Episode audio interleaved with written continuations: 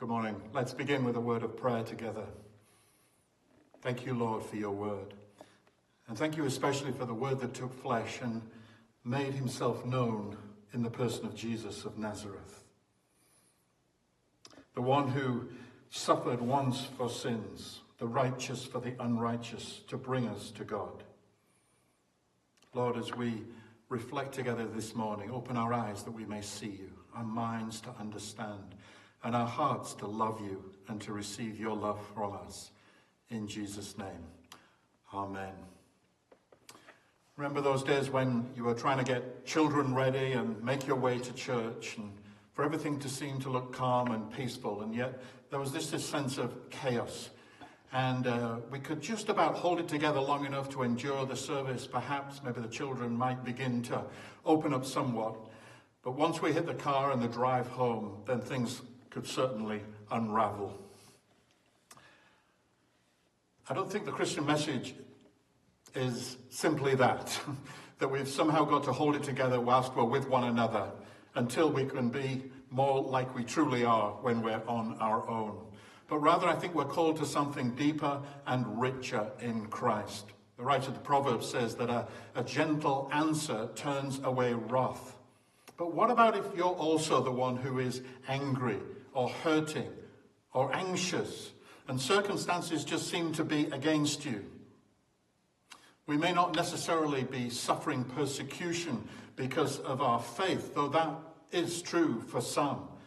But sometimes just the reality of dealing with our boss at work, or maybe even our spouse, those children, our in laws, the neighbors, the bank manager, the government, the pastor.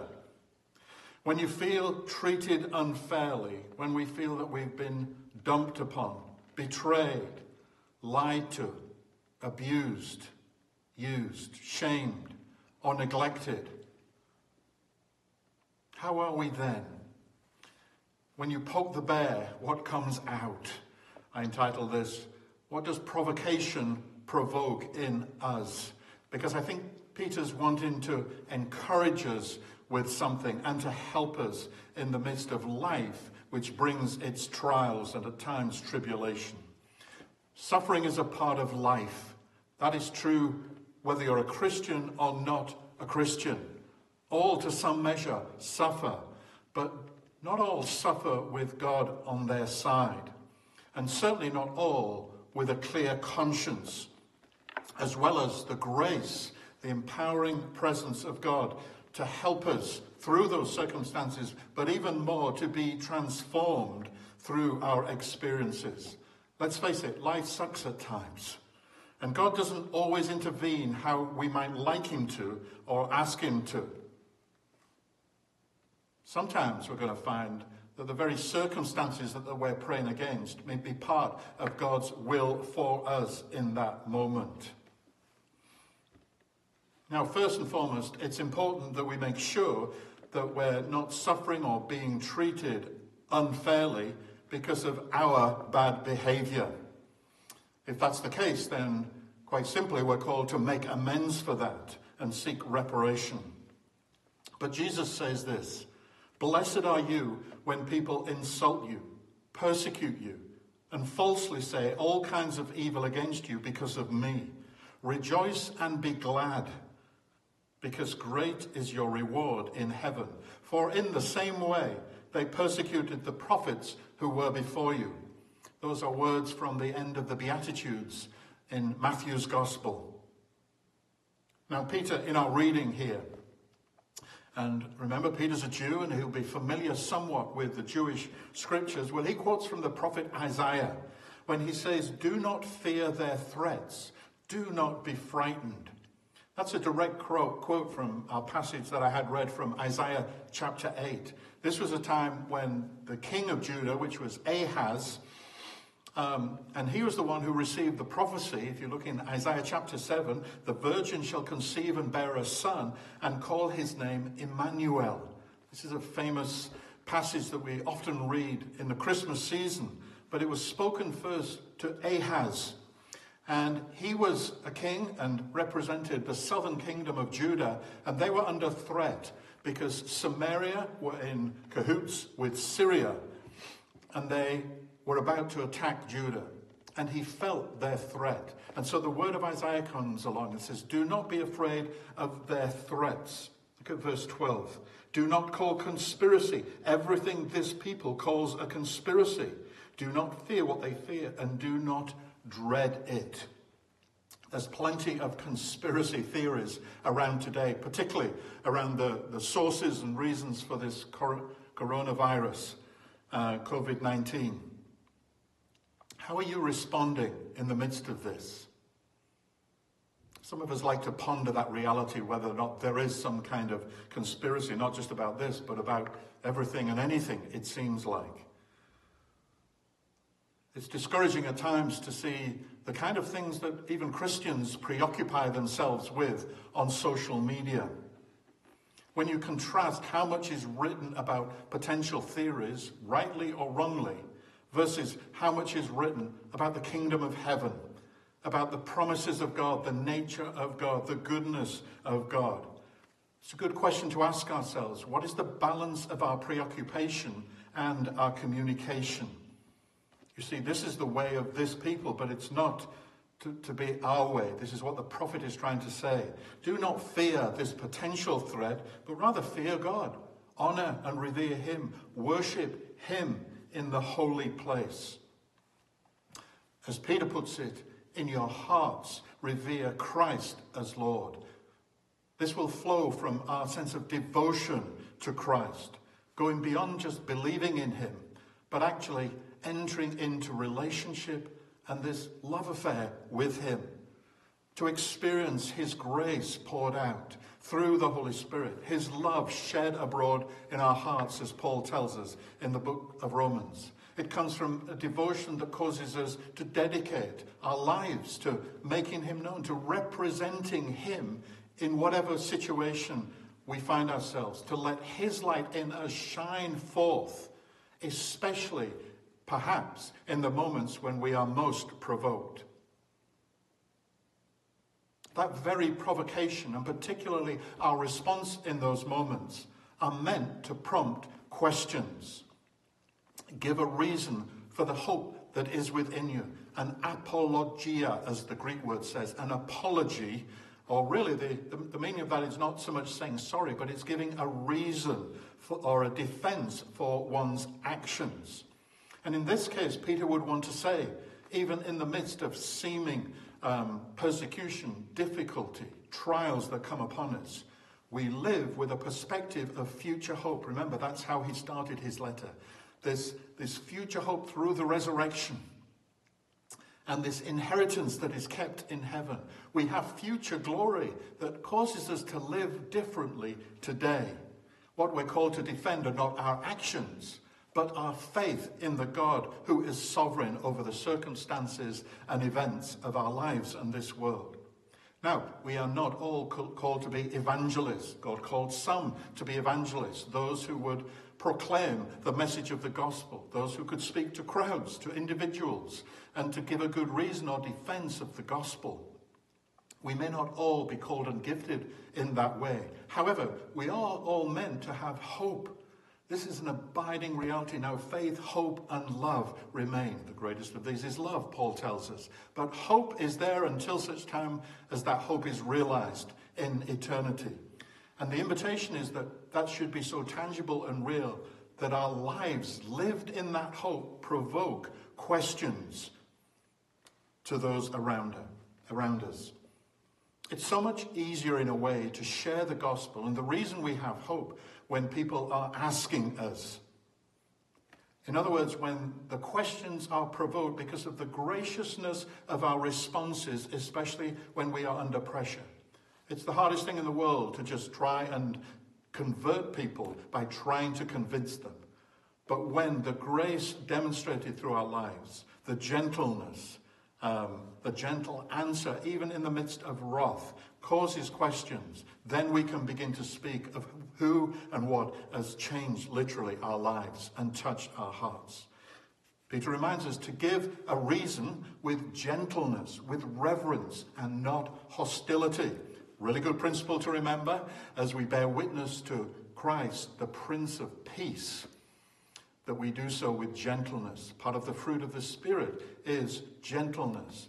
Blessed are the meek, Matthew also says in his gospel, re- recording Jesus' words, for they shall inherit the earth. These are all the same qualities. And to do so with, with respect for the people to whom we're speaking. Paul puts this in a same message in a similar vein uh, when he's writing to Timothy in 2 Timothy chapter 2. The Lord's servant must not be quarrelsome, but must be kind to everyone, able to teach, not resentful. Opponents must be gently instructed in the hope that God will grant them repentance, leading them to a knowledge of the truth, and that they will come to their senses and escape from the trap of the devil who has taken them captive to do his will. This is what the enemy does. He holds us captive through his deception, through his accusations, through shame, through closing our eyes to the reality of the truth. And Paul describes such people as like prisoners of war. Good to think about that when those with whom we're speaking, people perhaps we would love to see converted, whether it's our enemies or whether it's our friends or family or children, to remember that they're like prisoners of war held against their will at one level. It reminds me that Jesus was known as a friend of sinners.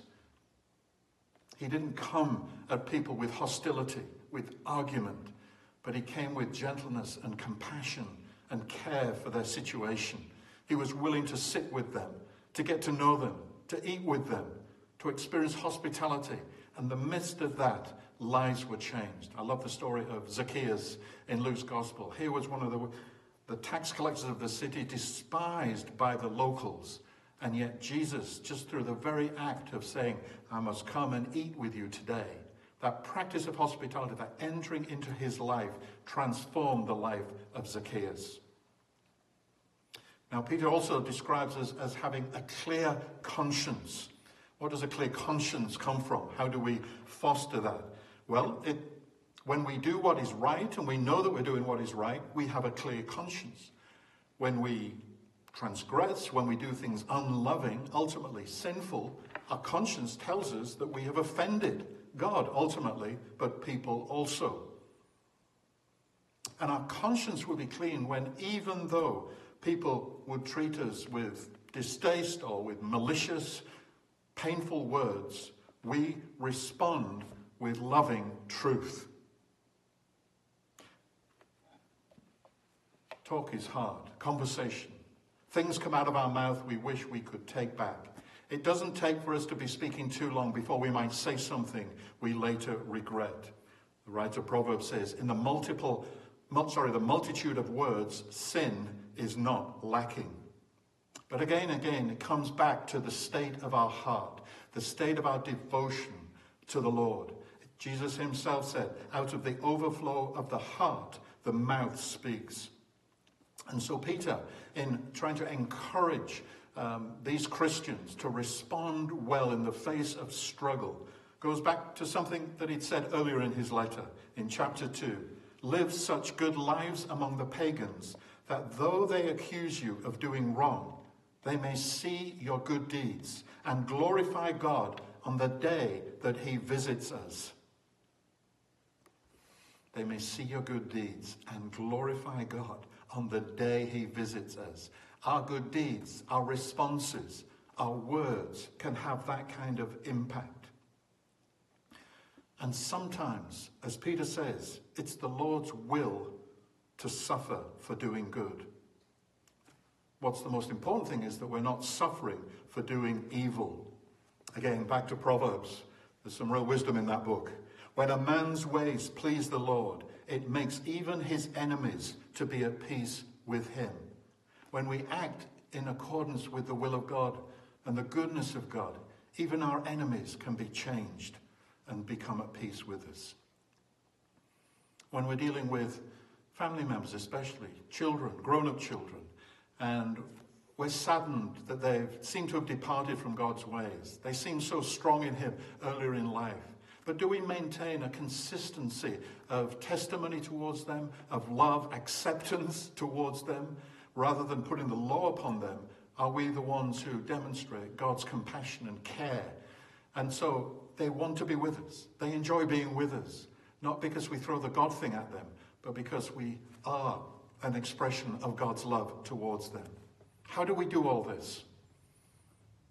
Well, as Peter says, we look to Christ, his example. He was the one who suffered the most as an expression of God's love for you. In the face of your sin and rebellion, Jesus suffered. The rejection he went through, his unjust trial, the beatings, the scourging, and the crucifixion. We ponder the fact that God has been consistently rejected, not just since the time of Christ, although that is true, but really from the time of creation, seen in the people of Israel. Peter goes back to the time of the flood. I don't think he's saying that Jesus, in his death, somehow goes down into hell and speaks to the spirits of those. But it does recognize that even back in time, at the time of the flood, when God was speaking through um, Noah, the preacher of righteousness, Christ was in that. And still the message were resisted, so much so that only eight people on the face of the earth were saved. He wants to reinforce again and again the blessings of baptism, of being baptized. And he's the antitype of the flood which preceded it.